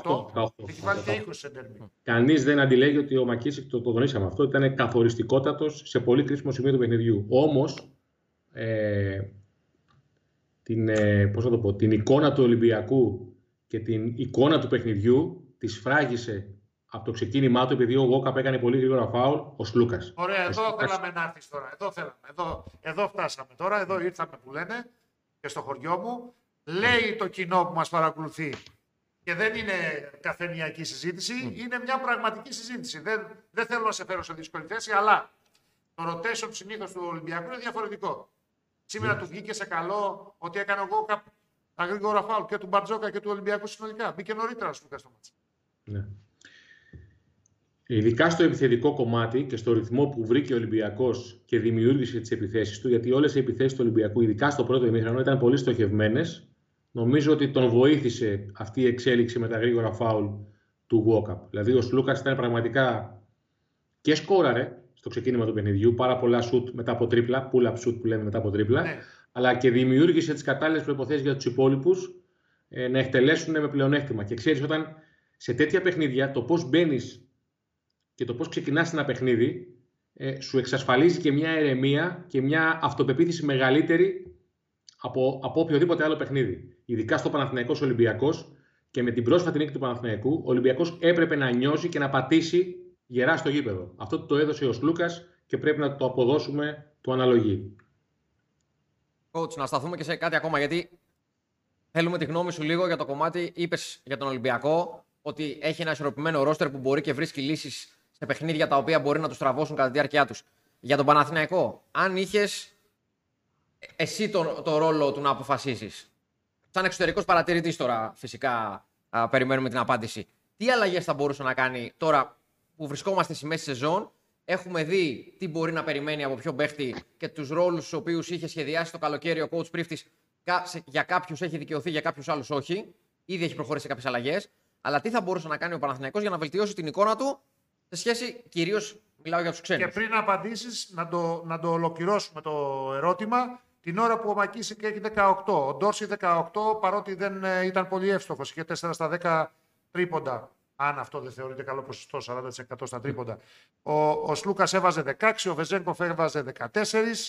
Μοιράζονταν ο χρόνος στην πλευρά του Ολυμπιακού. Στην πλευρά του Παναθηναϊκού είδαμε τον Παπαγιάννη να παίζει σχεδόν 37 λεπτά, 36 και 52. Έτσι. Να λιώνει δηλαδή στο παρκέ. Τον Νοκάρο Γουάιτ να παίζει σχεδόν 33 λεπτά. Α, τον Νέντοβιτς να παίζει σχεδόν 33 λεπτά. Είδαμε πολλούς παίκτες δηλαδή να μένουν πάρα πολλή ώρα, συγκεκριμένους παίκτες στο γήπεδο και λογικά να κουράζονται. Είδαμε όμως και τον Ποχορίδη να έχει αρκετό χρόνο συμμετοχής που δεν το είχαμε. Λόγω δει. του Με αποκλείας βάση όλα των αυτά Ρώσων. λοιπόν, τα Ακριβώς. δεδομένα, μια συνολική απάντηση από τον Ηλία Παπαθεοδόρου για το τι αλλαγές θα έκανε ο ίδιος αν μπορούσε να κάνει το ρόστο του Παναθηναϊκού. Ε, δεν νομίζω ότι έχει σημασία τι αλλαγές θα έκανα εγώ, γιατί αυτή τη στιγμή δεν, δεν είμαι σε αυτή τη θέση. Αλλά είναι ξεκάθαρο, νομίζω και ο, στον Παναθηναϊκό μέσα είναι πολύ καθαρή εικόνα που έχουν, πολύ πιο καθαρή από εμάς που βλέπουμε τα παιχνίδια. Αυτοί τα αναλύουν πολύ παραπάνω και ξέρουν καλύτερα από εμάς ε, ποια είναι τα προβλήματά τους. Αλλά είναι ξεκάθαρο ότι υπάρχουν ε, κάποια προβλήματα ε, που δημιουργούν τη λειτουργία στον Παναθηναϊκό και αναγκάζουν αυτή τη στιγμή το προπονητικό του επιτελείο ε, να δίνει πολύ μεγαλύτερο χρόνο συμμετοχής σε κομβικούς παίχτε από αυτούς που πραγματικά ε, χρειάζεται να παίξουν. Τα ανέφερες τα παραδείγματα. Ναι. Ο Παπαγιάννης σχεδόν σε όλα τα μάτια παίζει 37-38 λεπτά. Ε, σήμερα ο Νέντοβιτς, προερχόμενος από τραυματισμό, ε, έπαιξε πάρα πολύ, πάρα πολύ, πάρα πολύ χρόνο. Ναι. Ε, ο Κάρο Γουάιτ το ίδιο. Ε, είναι χρόνοι που δείχνουν ότι στη λειτουργία της ομάδος υπάρχουν κενά. Ε, είναι ξεκάθαρα. Τα κενά είναι σίγουρα στο Μπόιγκαρ, τα κενά είναι σίγουρα σε, στη θέση του ψηλού, σε backup ε, ψηλού παίχτη. Αλλά δεν νομίζω ότι ανακαλύπτουμε την πενικιλίνη που λένε. Ναι, ναι, είναι, ναι. είναι, είναι, πάρα πολύ φανερά τα προβλήματα. Ούτε το εμβόλιο για τον κορονοϊό. Ούτε το εμβόλιο για τον κορονοϊό. Προφανώς οι άνθρωποι τα έχουν διαπιστώσει, αλλά δεν υπάρχει δυνατότητα, το πιο πιθανό είναι αυτό, να προβούν σε αλλαγές. Ο Γιώργος θα τον έπαιρνες; Θα έπαιρνες αυτό το ρίσκο, coach; Ποιον, ποιον; Το Γιώβιτς. Με τα γνωστά θέματα. Κοίταξε, αν είναι σε κατάσταση να αγωνιστεί και να μπορεί να προπονηθεί, ναι, γιατί είναι ένα διαφορετικό γκάρ σωματοδομικά ε, και, σαν, και αγωνιστικά από τα υπόλοιπα του Παναθηναϊκού. Διαφορετικός από τον Έντοβιτς, διαφορετικός από τον Μέικον, διαφορετικός από τον Μπέρι. Ο οποίος σήμερα Μπέρι έπαιξε μόλις 6,5 λεπτά. Ναι, α, α, από αυτό το πράγμα μπορεί εύκολα κάποιος ε, να καταλάβει ότι δεν υπάρχει εμπιστοσύνη σε κάποια παιδιά ε, ναι. του Παναθηναϊκού. Κάποιοι επιβαρύνονται πολύ παραπάνω. Το πρόβλημα για τον Παναθηναϊκό, θεωρώ, ε, πέρα ότι έχασε ένα παιχνίδι σήμερα, είναι ότι αυτή η επιβάρυνση σε μια χρονιά όπως είναι αυτή η φετινή και όλες οι τελευταίες χρονιές στην Ευρωλίγκα με τόσα πολλά παιχνίδια, σε κορμιά όπως το Παπαγιάννη, δηλαδή ένα παιδί 2-20, δεν είναι εύκολο να παίζει 37 και 38 λεπτά, να πρέπει να δώσει screen στην μπάλα, να πρέπει να κόψει, να παλέψει με τον ψηλό παίκτη. Ξέρεις, αυτή η επιβάρυνση μπορεί να φέρει και άλλα πράγματα. Ε. Η, η σωματική, ο χρόνος συμμετοχής του Νέντοβιτς δεν, δεν είναι ένας παίκτης που μπορεί να παίξει 33 λεπτά. Είναι δεδομένο. Όμως από την άλλη πλευρά, σε ένα παιχνίδι Παναθηναϊκός Ολυμπιακός που το γόητρο για τον Παναθηναϊκό και για τον Ολυμπιακό είναι πολύ μεγάλο, ο Παναθηναϊκός αποφάσισε να δώσει και να θυσιάσει στην ουσία ε, αυτούς τους παίχτε και να δώσει πολύ μεγάλο χρόνο συμμετοχής. Είναι μια σεζόν η οποία έχει πολλά παιχνίδια ακόμα στην Ευρωλίγκα και έχει και δύο τίτλους ε, ναι, ναι. στην Ελλάδα. Θα ρίχνει το βάρος μόνο στην Ελλάδα πλέον. Θα χρησιμοποιούσες δηλαδή τα μάτια της Ευρωλίγκας ανεξάρτητα από τον κόητρο, τον αθλητικό εγωισμό, την ιστορία της ομάδας με τις έξι ευρωπαϊκές κούπες και ούτω καθεξής. Με δεδομένη την εικόνα τώρα και τη βαθμολογική θέση του Παναθηναϊκού στο τέλος του πρώτου γύρου της Ευρωλίγκας. Δηλαδή, αυτή τη στιγμή ο Παναθηναϊκός πρέπει να σκεφτεί κύπελο καταρχάς Φλεβάρι, προηγούνται οι ερχόμενοι ναι. προημιτελικοί και μετά πρωτάθλημα. Ναι, νομίζω ότι ενδόμηχα και στο εσωτερικό της ομάδας ε, κάτι τέτοιο σκέφτονται στην ουσία. Ε, από τη στιγμή όμως, ξέρεις, από τη μια πλευρά είσαι Παναθηναϊκός όπως είπες, έχεις μια φανέλα πολύ βαριά, έχεις ένα κόσμο που σε στηρίζει και σε ακολουθεί, δεν μπορείς να μπεις με ητοπάθεια στα παιδιά της Ευρωλίγκας. Ε, ίσως αυτό που μπορείς να κάνεις είναι στο μέλλον να μοιράσεις λίγο παραπάνω το χρόνο, ε, να δοκιμάσεις κάποια νεότερα παιδιά. Παρ' όλα αυτά, ξέρεις, ο Παναθηναϊκός κάθε φορά που έχει ένα κακό αποτέλεσμα, κάθε φορά που χάνει, όταν χάνει, είναι ένα δύσκολο κομμάτι διαχειρίσιμο για τον οργανισμό του Παναθηναϊκού. Δεν ξέρω αν είναι όλοι έτοιμοι να το διαχειριστούν. Εμείς ωραία τα λέμε από εδώ απ' έξω. Ναι, ότι ναι, ναι. Πρέπει να δώσει έμφαση στο ελληνικό Αλλά όταν είσαι κοντά να νικήσει την Παρσελώνα, για παράδειγμα, πρέπει να δώσει 110% να την νικήσει, αν μπορείς. Έτσι, έτσι ακριβώς. Έτσι ακριβώς. Γιατί το κίνητρο και για, το κίνητρο και για τους παίχτε και για τους προπονητές είναι πολύ μεγάλο στην Ευρωλίγα. Έτσι. Ο Παναθηναϊκός δεν έχει τους μπαριτοκαπνισμένους παίχτε που έχουν παίξει χρόνια στην Ευρωλίγα, έχουν μεγάλες διακρίσεις που θα αποδομήσουν την Ευρωλίγα και θα δώσουν έμφαση στο ελληνικό πρωτάθλημα. Είναι δύσκολη διαχείριση, δεν είναι εύκολη. Και το ίδιο ερώτημα στην άλλη πλευρά για τους αντίστοιχους λόγους και τους αντίστοιχους ε, με επιπλέον το στόχο της Ευρωλίγκας ε, στόχους, του Ολυμπιακού δηλαδή, ε, έχουν να διαχειριστούν τρία πράγματα τώρα.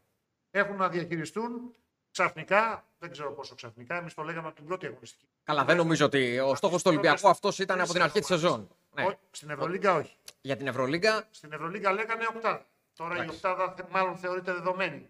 Άρα ο Ολυμπιακός βάζει λίγο παραπάνω τον πύχη χωρίς να το παραδέχεται στην Ευρωλίγκα. Είναι ήδη τρίτος στο τέλος του πρώτου γύρου. Και θα θέλει προφανώς την επιστροφή του στην Α1 να πάρει το ποτάθημα, αλλά να διεκδικήσει και το κύπελο. Έτσι, αφού είναι μέσα στη διοργάνωση. Τώρα παίζει Κυριακή με τον Ιωνικό. Μμ. Θεωρητικά εύκολο. coach, πόσο δύσκολο είναι εύκολο αυτό ουσιαστικά να διαχειρίσεις σε μια ομάδα γιατί το έχει ζήσει αυτό με την ΑΕΚ. Το να πρέπει να έχει διπλές υποχρεώσεις και Τριπλές. στο μυαλό. Και τριπλές. Εντάξει, το κύπελο τώρα δεν είναι υποχρέωση η οποία είναι σταθερή. Αλλά μιλάω για τις διπλές υποχρεώσεις Σαββατοκύριακο και Μεσοβδόμαδα για μια Εγώ λέω ομάδα τριπλές η γιατί οποία. Έχει πρωτάθλημα και διαβολοβδομάδες Ναι. Ναι, ναι, ναι. Κοίταξε, αυτή τη στιγμή ο Και με, την, Ολυμπιακός... και με την προσθήκη του Ace να μην έχει βγει μέχρι τώρα, έτσι. Ναι. Ε, θα τα πάρουμε ένα-ένα. Αυτή τη στιγμή ο Ολυμπιακός βρίσκεται σε ένα εξαιρετικό momentum, το οποίο κάποια στιγμή αυτό το momentum με κάποιο τρόπο θα σταματήσει. Δηλαδή θα περάσει και ένα κακό φεγγάρι. Κατάφερε ο Ολυμπιακός με τεράστια επιτυχία και ψυχικά αποθέματα να ξεπεράσει την ήττα σοκ στο ΣΕΦ από τον Παναθηναϊκό, κάνοντας πολύ μεγάλες εμφανίσεις και επιβλητικές νίκες. Ε, Παρ' όλα αυτά, είναι δεδομένο ότι κάποια στιγμή ε, στη διάρκεια της χρονιάς θα έρθει η κάμψη, θα έρθουν τα άσχημα αποτελέσματα και επίσης κάτι που δεν πρέπει να ξεχνάμε. Αυτή τη στιγμή βρισκόμαστε σε μια περίοδο έξαρσης του κορονοϊού. Βλέπουμε ότι σιγά σιγά οι ομάδες αρχίζουν και χάνουν παίχτες. Ο Ολυμπιακός προς το παρόν είναι πάρα πολύ τυχερός γιατί έχει μηδέν τραυματισμούς και μηδέν απώλειες στα παιχνίδια του. Βλέπουμε τι συμβαίνει στη Ρεάλ, βλέπουμε τι συμβαίνει στην Αρμάνη. Ε, οι συνθήκες δυσκολεύουν και κάποια στιγμή αυτό θα ακουμπήσει λογικά, ε, ευχόμαστε όσο δυνατόν με μικρότερο τρόπο, και τον Ολυμπιακό. Εκεί ο Ολυμπιακός λοιπόν αυτό που πρέπει να έχει να διαχειριστεί είναι την κάμψη του. Δηλαδή, Το Τώρα άσχημο είναι όλα φεγγάρι, ωραία. Το άσχημο φεγγάρι. Βάσκο, τώρα είναι όλα πολύ καλά. Πολλά εκτός Τώρα και- έδρας παιχνίδια που δεν είχε στον πρώτο γύρο. ναι, αλλά ξέρεις τι, και, και πάλι Δεχόμενα. όμως κέρδισε παιχνίδια εκτός. Δηλαδή, ο Ολυμπιακός κέρδισε στο Σίγουρα. Μιλάνο επιβλητικά, κέρδισε στον Παναθηναϊκό σήμερα, κέρδισε στο Καζάν. Τα τελευταίε τελευταίες εβδομάδες είναι αυτές, έτσι. Είχε φτάσει πολύ κοντά στη Βαρκελόνη και στη Μόσχα. Βέβαια. βέβαια. Θα, θα κάνει και είτε στο γήπεδο του Ολυμπιακός. Θα κάνει και άσχημη, μπορεί να κάνει και κάποια άσχημη ιδέα στο γήπεδο του. Το θέμα είναι εκεί να μείνουν αυτό που λέμε τώρα. Αυτή τη στιγμή, όπως είπατε στην αρχή, η απέτηση του Ολυμπιακού ήταν να μπει στην Οχτάδα. Ναι. Τώρα είναι ξεκάθαρο κατά την άποψή μου. Ο στόχος Είναι η είναι η τετράδα. τετράδα. Η Δηλαδή τετράδα. έχει δείξει ο Ολυμπιακός ότι μπορεί να πάει στην τετράδα. Δεν είναι ουτοπικό το σενάριο. Άρα λοιπόν, επειδή οι απαιτήσεις τώρα πλέον είναι πολύ μεγαλύτερες, θα πρέπει στην κακή στιγμή που θα έρθει, κα- θα έρθει αυτή στον Ολυμπιακό να υπάρχει συσπήρωση, όχι απογοήτευση, γιατί δείχνει ο Ολυμπιακός ότι είναι φτιαγμένος για να κάνει καλά πράγματα φέτος. Τώρα και με το σίγουρα- χέρι στην καρδιά, πριν αρχίσουν οι υποχρεώσεις φέτος. Ναι. Περίμενες ότι στην πρώτη χρονιά μετά α, το αντίο του Σπανούλη ότι θα έδειχνε τέτοιο μέταλλο η νέα έκδοση του Ολυμπιακού; Όχι. Όχι. Έχει ξεπεράσει τις προσδοκίες νομίζω και όχι των φιλάθλων του ή αυτών που τον ακολουθούν, αλλά νομίζω και, του, και των ανθρώπων του. Και τον Δηλαδή- πλέον, Τον ίδιο τον πλέον Και τον αισιόδοξο. πλέον- Δηλαδή, τον Ακριβώς. πλέον αισιόδοξο. Ακριβώς. Έχει πάρα πολύ καλή εικόνα ο Ολυμπιακός. Πάρα πολύ καλή εικόνα. Σε όλα τα επίπεδα. Παίζει καλό μπάσκετ, παίζει ομαδικό μπάσκετ, δημιουργεί διαφορετικούς πρωταγωνιστές, είναι σκληρός στην άμυνα, δείχνει χαρακτήρα. Τι σου Έχει αρέσει πολύ- περισσότερο από όλα αυτά τα χαρακτηριστικά που μας αναφέρει coach. Η άμυνα, η, η, η πολύ καλή κυκλοφορία της μπάλας στην επίθεση, η απόφαση να παίζει τα παιχνίδια σε πολύ υψηλό ρυθμό, δηλαδή να τα κερδίσει πολλές φορές και από την επίθεση. Στο πρωτάθλημα δεν το συζητάω. Η μέση όρη του είναι κοντά στους 100 πόντους σε κάθε μάτς. Ναι. Τι σου αρέσει Νομίζω- περισσότερο φέτος; Ε, νομίζω ότι είναι, καθα... είναι ξεκάθαρο ο στόχος του προπονητή έχει γίνει πραγματικότητα. Δηλαδή, ο coach Μπαρτζόκας είναι ένας άνθρωπος που του αρέσει η πάσα, η κυκλοφορία της μπάλας και αυτό το υπηρετούν 90% σχεδόν όλα τα παιδιά στον Ολυμπιακό. Ο μόνος που ξεφεύγει λίγο λόγω ιδιοσυγκρασίας είναι ο Ντόρσεϊ. Ναι. Αλλά έχει και την ικανότητα να το υποστηρίξει, έτσι. Είναι ένα παιδί που έχει σκορ. Όλα τα υπόλοιπα παιδιά, ο Βεζέγκοφ, ο Σλούκας, ο Παπα-Νικολάου, ε, ο Γόκαπ, έχουν ανιδιοτέλεια στο παιχνίδι τους. Ψάχνουν τον έξτρα, την έξτρα πάσα και το συμπέχτη τους. Και αυτό είναι, αυτός είναι ο λόγος που ο Ολυμπιακός παράγει διαφορετικούς πρωταγωνιστές. Και ποια είναι Ναι. η πιο ευχάριστη για σένα έκπληξη από τους παίκτες, ειδικά τους νεοεισερχόμενους στον, ε, στον Ολυμπιακό, τους νεοαποκτηθέντες; Ποιον θα έλεγες αν, αν είχες να διαλέξεις έναν; Πιο βελτιωμένο σίγουρα είναι ο Βεζέκο συνολικά τα τελευταία χρόνια, αλλά γι' αυτό και ανανέωσε και διπλασίασε και όλες και τις αποδοχές του. Αλλά από αυτούς που ήρθαν, τους καινούριους, ποιος έχει περισσότερο εντυπωσιάσει; Έχουν κουμπώσει όλοι καταπληκτικά σε αυτό το πράγμα που λέγεται χημεία ομάδας, αλλά νομίζω ο, Φο, ο Φάλ είναι ο παίκτης ο οποίος ξεχωρίζει και στις δύο πλευρές του παρκέ, και στην άμυνα και στην επίθεση. Σε αυτό θα συμφωνήσουμε απόλυτα. Στον Ναι. MVP δεν τα βρήκαμε. Ναι. Σε αυτό θα Ναι. συμφωνήσουμε απόλυτα. Σταθήκατε όμως στον Ντόρσεϊ και όπως είπαμε και στην αρχή, εσείς μας, Παγιάννη, θέλω και μία κουβέντα για τα δύο αυτά παιδιά τα οποία τα έχετε προπηρές εθνικές. Κοιτάξτε, είναι, είναι πολύ σημαντικό για το ελληνικό μπάσκετ ότι παιδιά σαν τον Παπαγιάννη, σαν τον Ντόρσε που έχει μεγαλώσει βέβαια στην Αμερική, αλλά έχει πάρει μια μυρωδιά έτσι από την Εθνική Ελλάδος και θα είναι πάρα πολύ σημαντικό να τον έχουμε και στις προσεχείς διοργανώσεις μαζί με τον Αντετοκούμπο ε, στην εθνική ομάδα. Είναι σημαντικό ότι δημιου- δημιουργούνται νέοι πρωταγωνιστές για το ελληνικό μπάσκετ. Δεν έχουμε την πολυτέλεια δυστυχώς να έχουμε πληθώρα νέων παιχτών. Μεγάλη Ε, κουβέντα το γιατί δεν συμβαίνει αυτό. Δεν θα την κάνουμε απόψε. Δεν θα την κάνουμε απόψε. Όχι, όχι, όχι. Ε, επίσης, για να προσθέσω, πάρα πολύ ευχάριστη έπληξη στον Ολυμπιακό φέτος και νομίζω ότι σαν μεταγραφή είναι ο Λαρετζάκης. Παρετζάκης. Είναι, είναι ένα παιδί το οποίο πραγματικά ε, με, το, με το πάθος του, με την προσωπικότητά του, με τον τζαμπουκά του, ε, νομίζω έχει γίνει ένας πάρα πολύ σημαντικός παίκτης για τον Ολυμπιακό και θα έλεγα και για τον ελληνικό μπάσκετ. Δηλαδή είναι ένα παιδί που ε, θα παίξει ρόλο και στην εθνική ομάδα τα επόμενα χρόνια. Θα μοιραστεί Αν χρόνο συνεχίσει- συμμετοχής και με, το, και με τον Ακριβώς. Τόρση και με τον Ακριβώς. Σλούκα και με τον Καλάθι στην περιφέρεια. Λοιπόν, επειδή μας πιέζει ο χρόνος, Μυρτό, Λευτέρη, αν δεν έχετε αντίρρηση, να περάσουμε σε δύο-τρεις. Το Να ζητάει πάμε, και ο να, κόσμος. πάμε, να πάμε στον coach. Να κάνουμε Προσωπικές αυτό, μπράβο. ερωτήσεις. Να πάμε. Καταρχάς, Αυτό- πώ αυτό παραμένεις ακριβώς. ομοσπονδιακό στην Ελβετία; Ε, βέβαια, φεύγουμε τώρα. Παράμε από την Ελβετία. ένα, ένα Τώρα θα το χειμώνα που έχει τα χιόνια τα ωραία που είναι. Όχι, τώρα δεν πέφτει. Έτσι. Τώρα όλοι πηγαίνουν στην Ελβετία. Εσύ θα φύγεις, λογικό. Έτσι, έτσι. Ωραία. Ερώτηση πρώτη, γιατί το κοινό είναι εκπαιδευμένο εδώ και ενημερωμένο. Είχες ε, ε, κουβέντα, δεν λέω πρόταση, αλλά συζήτηση. Συζήτηση. Εσύ, ο εκπρόσωπός σου με ομάδες από το Ισραήλ, γράφουν εδώ για Μακάμπι Ρισόν και για Χάπο Ελχολόν, αλλά επιμένουν για Μακάμπι Ρισόν οι περισσότεροι. ναι. Αληθεύει; Ε, ναι, υπάρχει ένα ενδιαφέρον. Υπάρχει μια κουβέντα ε, με ομάδες από το Ισραήλ. Θα δούμε την εξέλιξη στη, τις επόμενες ημέρες. Επιβεβαιώνεται η πληροφορία. Προφανώς για Μακάμπι Ρισόν που λένε και οι περισσότεροι εδώ. Εγώ ε, πιστεύω πάρα πολύ στο τι λέει το κοινό. Το κοινό. Ναι, ναι. Γιατί ο ένας με τον άλλον. Ε, Πλέον επικοινωνούν, διασταυρώνουν Ρεπορτάζ. την Κάνουν πληροφορία. space στο, στο Twitter, ανοίγουν συζητήσεις. Στο Facebook πολλά inbox μηνύματα και τέτοια. Υπάρχουν και τα γνωστά μπασκετικά γκρουπάκια.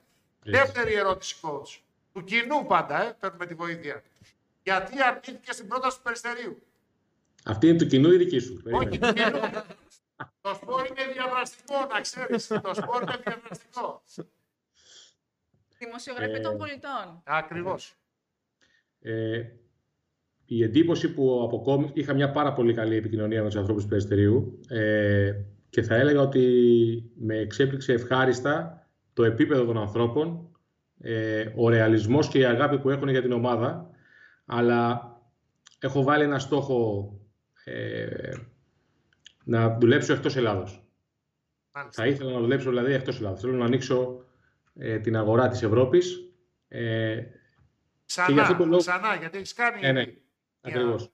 Ακριβώς. Γιατί Και για αυτόν τον κειμένη- λόγο ουσιαστικά ενώ η προσέγγιση ήταν πάρα πολύ καλή, η πρότασή τους ήταν εξαιρετική ε, και οι άνθρωποι δείξανε πάρα πολύ μεγάλη σοβαρότητα και υπευθυνότητα. Γι' αυτόν τον λόγο και δεν δέχτηκα αυτή τη στιγμή να πάω στο περιστέρι.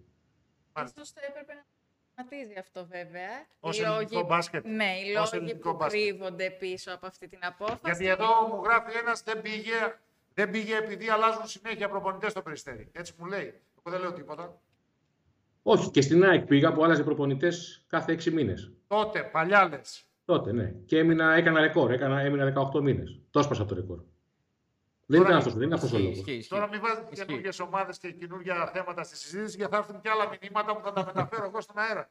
Αυτό όμως Και είναι και θα τσάλε στον φτάσουμε- εαυτός σου έτσι όπως το λες. Και θα φτάσουμε Χριστούγεννα να... και θα συζητάμε ακόμα με τον coach. Άρα, άρα Λοιπόν. κρατάμε ότι έχει επαφή με το Ισραήλ. Θα δούμε αν θα ευοδοθεί κάποια συζήτηση και τέλος πάντων θα καταλήξει σε κάποια συμφωνία αυτή η διαπραγμάτευση. στο Να ζητήσουμε και ένα σχόλιο για την εθνική Ελβετίας. Γιατί όπως και να το κάνουμε, Εννοείται. για τον Βεβαίως. κόσμο ειδικά, το Έλληνας coach στην εθνική Ελβετίας είναι λίγο ενδιαφέρον σαν και ιντριγκαδόρικο μόνο και μόνο σαν τίτλος.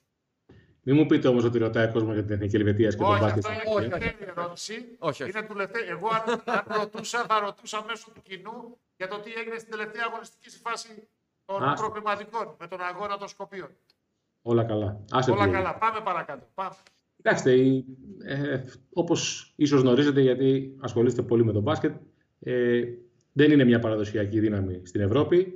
Είναι μια χώρα η οποία συνορεύει με τους Γάλλους, τους Γερμανούς ε, και άλλες χώρες που έχουν αναπτυγμένο το επίπεδο του μπάσκετ και κάνουν μια προσπάθεια ε, να προσεγγίσουν νέα παιδιά τα οποία ασχολούνται τα περισσότερα με άλλα σπορ που είναι διαδεδομένα σε αυτή τη χώρα, όπως είναι το ποδόσφαιρο, όπως είναι ε, το χόκεϊ, που έχουν μεγάλη ανάπτυξη, κάνουν μια προσπάθεια να προσεγγίσουν κάποια νέα παιδιά ε, μέσα από την εθνική ομάδα. Δηλαδή να δημιουργήσει η εθνική ομάδα ένα καλύτερο επίπεδο, ε, αγωνιστικό επίπεδο και να προσελκύσει νέα παιδιά. Ξέρετε, όπως καταλαβαίνετε, αυτό για να συμβεί δεν είναι εύκολο, γιατί η κουλτούρα τους δεν είναι μπασκετική, ε, το ταλέντο τους δεν είναι μεγάλο σαν χώρα, χρειάζεται επιτυχία για να προσελκύσεις νέα παιδιά, πώς είχαμε εμείς το 87, πώς είχαμε εμείς το 2005, πώς είχαμε τις Ευρωλίγκες που πήρε ο Παναθηναϊκός ή ο Ολυμπιακός, έτσι προσελκύεις νέα παιδιά. Είναι ένα δύσκολο εγχείρημα, αλλά είναι μια οργανωμένη ομοσπονδία και μια οργανωμέ- οργανωμένη κατάσταση, έχουν ρεαλισμό, έχουν συνέπεια το λόγο τους και με ευχαρίστηση δέχτηκα αυτή την πρόταση και πραγματικά είμαι ευχαριστημένος από τον τρόπο που συνεργαζόμαστε αυτή τη στιγμή. Καπέλα, όνομα- ναι. υπάρχει ένα μεγάλο όνομα. Ακριβώς. Είναι αυτός ένας λόγος για να μπορεί να προσελκύσει παραπάνω το κοινό της Ελβετίας το μπάσκετ; Ο μεγαλύτερος αυτή τη στιγμή. Ο μεγαλύτερος λόγος είναι ο Κλίτ Καπέλα. Ε, απλώς είναι πάρα πολύ δύσκολο σε διοργανώσεις και σε παράθυρα στη μέση της χρονιάς, απίθανο δεν είναι δύσκολο, Να έρθει να να παίξει. παρουσιαστεί ο συγκεκριμένος παίκτης, ο οποίος πλέον είναι ένας ένας πολύ σημαντικός παίκτης στο NBA. Ε, μόνο το, τα καλοκαίρια, σε κάποιες υποχρεώσεις, κάποια παράθυρα ή κάποιες διοργανώσεις του καλοκαιριού, ε, έχει τη δυνατότητα να έρθει και να βοηθήσει. Αλλά είναι πραγματικά ο, ο μεγαλύτερος πόλος έλξης ε, στην Ελβετία. Παίξαμε δύο παιχνίδια φιλικά στην Ελβετία το καλοκαίρι. Είχε 3.000 κόσμο και οι 2.800 είχαν φανέλα του καπέλα. Φοβερό. Δεν είναι πολύ απλό. Δηλαδή, πώς έχουμε εμείς εδώ το Γιάννη τον Αντοκούμπο, είναι κάτι Έτσι. αντίστοιχο. Έτσι. Λοιπόν, τελευταία ερώτηση, επειδή ήρθες και με το φούτερ της της εθνική ομάδας και επειδή Ναι. περιμένουμε πώς και πώς για το επόμενο παράθυρο, κυρίως όμως επειδή περιμένουμε το Ευρωμπάσκετ του Σεπτεμβρίου και όλα τα παιδιά μαζί για να διεκδικήσουμε κάτι μεγάλο, ένα σχόλιο για την επικείμενη. Βάζω μια παρένθεση ερωτηματικό, την ξανακλίνω την παρένθεση. Συνεργασία της Ομοσπονδίας με τον Δημήτρη Ιτούδη. Ε, αν τα καταφέρουμε και συνεργαστούμε με τον κύριο Ιτούδη, θα είναι μια τεράστια επιτυχία. Είναι αναγνωρισμένος εξαιρετικός προπονητής. Ε, ίσως ο πιο επιτυχημένος Έλληνας προπονητής, μαζί με τον ε, coach Μπαρτζόκα. Ε, σε πάρα πολύ ψηλό επίπεδο. Στη Τζέσσεκα Μόσχας για πάρα πολλά χρόνια πάρα πολύ δύσκολο να συμβεί αυτό. Ε, θα είναι πολύ μεγάλο νομίζω το πλεονέκτημα, το ηθικό πλεονέκτημα και το αγωνιστικό πλεονέκτημα. Να έχουμε ένα προπονητή σαν τον κύριο Ιτούδη στις τάξεις εθνικής ομάδας. Νομίζω θα προσελκύσει ε, και τους πολύ μεγάλους στάρ που έχουμε. Έτσι, ένας προπονητής με το κύρος του Ιτούδη. Ε, ευελπιστούμε στην παρουσία του Γιάννη, που είναι ένα πάρα πολύ σημαντικό κομμάτι και σε συνδυασμό με τα υπόλοιπα παιδιά που πρωταγωνιστούν στην Ευρώπη, όπως είναι ο Καλάθης, όπως είναι ο Σλούκας, ο Παπέτρο, ο Παπα-Νικολάου, ο Παπαγιάννης, να έχουμε τη δυνατότητα να ξαναεπανέλθουμε ε, στο βάθρο, στις επιτυχίες, στις διακρίσεις. Είναι κάτι που το έχει ανάγκη πολύ μεγάλο, πολύ μεγάλη ανάγκη το ελληνικό μπάσκετ ε, και μπορεί να συμβεί αν όλοι μαζί Ναι. ενωθούν και προσπαθήσουν. Είναι μια καλή προσπάθεια που γίνεται, νομίζω, και μακάρι να έχει αποτέλεσμα. Το Λοιπόν, ευχόμαστε. όλοι εννοείται. Τελευταίο ερώτημα πάλι κοινού. Είναι Δεν αλήθεια θα αυτό. αφήσουμε ποτέ. Όχι, θα τελειώσουμε. Θα τελειώσουμε με αυτό. Δεν, δεν θα πάρουμε Α σταματήσει το κοινό να στέλνει ερωτήσεις. Δεν θα πάρουμε πίσω το, το λόγο μα αυτή τη φορά. Ε, λέει καλά τα λέτε για τον Ολυμπιακό, όντως. Ανέβασε τον πύχη. Ε, ο Παναθηναϊκός έχει τα γνωστά θέματα, μειωμένους προπολογισμού, μεταβατική περίοδο κτλ. κτλ. Τι συμβαίνει όμως με τις υπόλοιπες ομάδες που δεν είναι από πλευράς προπολογισμών σε αυτό το επίπεδο, ούτε καν του Παναθηναϊκού, πόσο μάλλον του Ολυμπιακού, που δεν παίρνουν αποτελέσματα. Έχουμε συνεχόμενες αποτυχίες, τη εξαιρέση τελευταίας νίκης του, του Λαβρίου Λαβρίου. που θα συνεχίσει. Δεν τα πάνε καλά οι υπόλοιποι εκπρόσωποι μας. Το Περιστέρι είχε στην έδρα του α, την ε, προκριματική φάση, δεν κατάφερε να περάσει ε, στο BCL. Ο Προμηθέας στο Eurocup επίσης έχει άσχημα αποτελέσματα. Η ΑΕΚ. Ο Η Πα- ΑΕΚ. για την ΑΕΚ, ναι, ως γνωστό, τα θέματα είναι δεδομένα Ωραία. και με πολλά μπαν. Ο ΠΑΟΚ επίσης μεταξύ φθοράς και αυθαρσίας σε ό,τι έχει σχέση με την Ευρώπη, κάπως συνέρχεται στο ελληνικό πρωτάθλημα που πάντως ξεκίνησε άσχημα. Γιατί είναι το ερώτημα; Ε, δεν, δεν υπάρχει. Δεν είναι εύκολη απάντηση και απλή απάντηση. Ε, θα έλεγα ότι ένας λόγος συγκεκριμένος και ξεκάθαρος είναι ότι δεν υπάρχει η παραγωγική διαδικασία των Ελλήνων παιχτών, των ποιοτικών Ελλήνων παιχτών, ε, οι οποίοι όποιος είναι πολύ καλός πηγαίνει στον Παναθηναϊκό και στον Ολυμπιακό, όποιος είναι πάρα πάρα πάρα πολύ καλός πηγαίνει στην Παρτσελώνα, στη Real, στη ΣΕΚΑ, στην Ευρώπη ή στο NBA. Ε, ταυτόχρονα τα οικονομικά δεδομένα είναι πολύ φτωχά και διαφορετικά από τα, τα πολύ προηγούμενα χρόνια, με αποτέλεσμα να μην έρχονται οι ίδιοι ποιοτικοί ξένοι παίχτες και όλο αυτό μαζί δένει σε ένα, με ένα συνδυασμό το οποίο ακόμα δεν το έχουμε νομίζω καταλάβει πολύ καλά εμείς εδώ στην Ελλάδα. Υπάρχουν πάρα πολλές χώρες που βρίσκονται σε φάση ανάπτυξης στην Ευρώπη στο μπάσκετ. Ε, τις οποίες εμείς μπορούμε να μην τις έχουμε σε πολύ μεγάλη υπόλοιψη, Δηλαδή, λέω ένα παράδειγμα τώρα. Η Ουγγαρία, η Φάλκο, έπαιξε με 12 γηγενείς παίχτε στο BCL, στον όμιλο της ΑΕΚ και βγήκε πρώτη. Δεν νομίζω ότι έχει κάποιος σε υπόλοιψη το μπάσκετ στην Ουγγαρία. Ε, Όμως, η πραγματικότητα είναι διαφορετική. Οι χώρες αναπτύσσονται. Ε, Κάποιες παραδοσιακές δυνάμεις όπως οι Ισπανοί, όπως είναι οι Γάλλοι, όπως είναι οι Σέρβοι, παραμένουν σε πολύ ψηλό επίπεδο. Ενώ εμείς δυστυχώς ε, δεν θα πω ότι κατρακυλάμε, αλλά έχει κατέβει το επίπεδό μας σε σχέση με αυτό που υπήρχε στο παρελθόν. Άρα είναι πολύ ξεκάθαρος, ξεκάθαροι μάλλον και πολλοί οι λόγοι για τους οποίους ε, δεν έχουμε τις ίδιες επιτυχίες που είχαμε παλαιότερα. Μάλιστα. Αυτά. Με όχι τόσο ευχάριστο τόνο.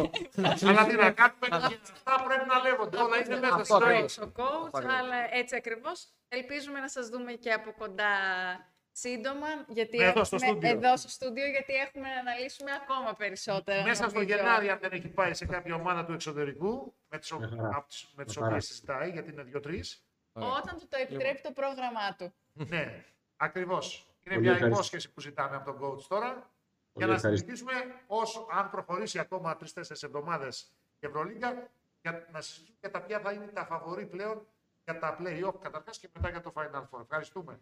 Coach, ευχαριστούμε Καλά πάρα Χριστούγεννα, πολύ. με υγεία. Επίσης, επίσης Καλά παιδιά, καλή, Χριστούγεννα. καλή συνέχεια και ευχαριστώ πολύ για την πρόσκληση. Εμείς Να είστε καλά. Εμείς ευχαριστούμε πάρα πολύ. Γεια σας. Λοιπόν, δεν συζητήσαμε για Βασίλης Πανούλης σήμερα.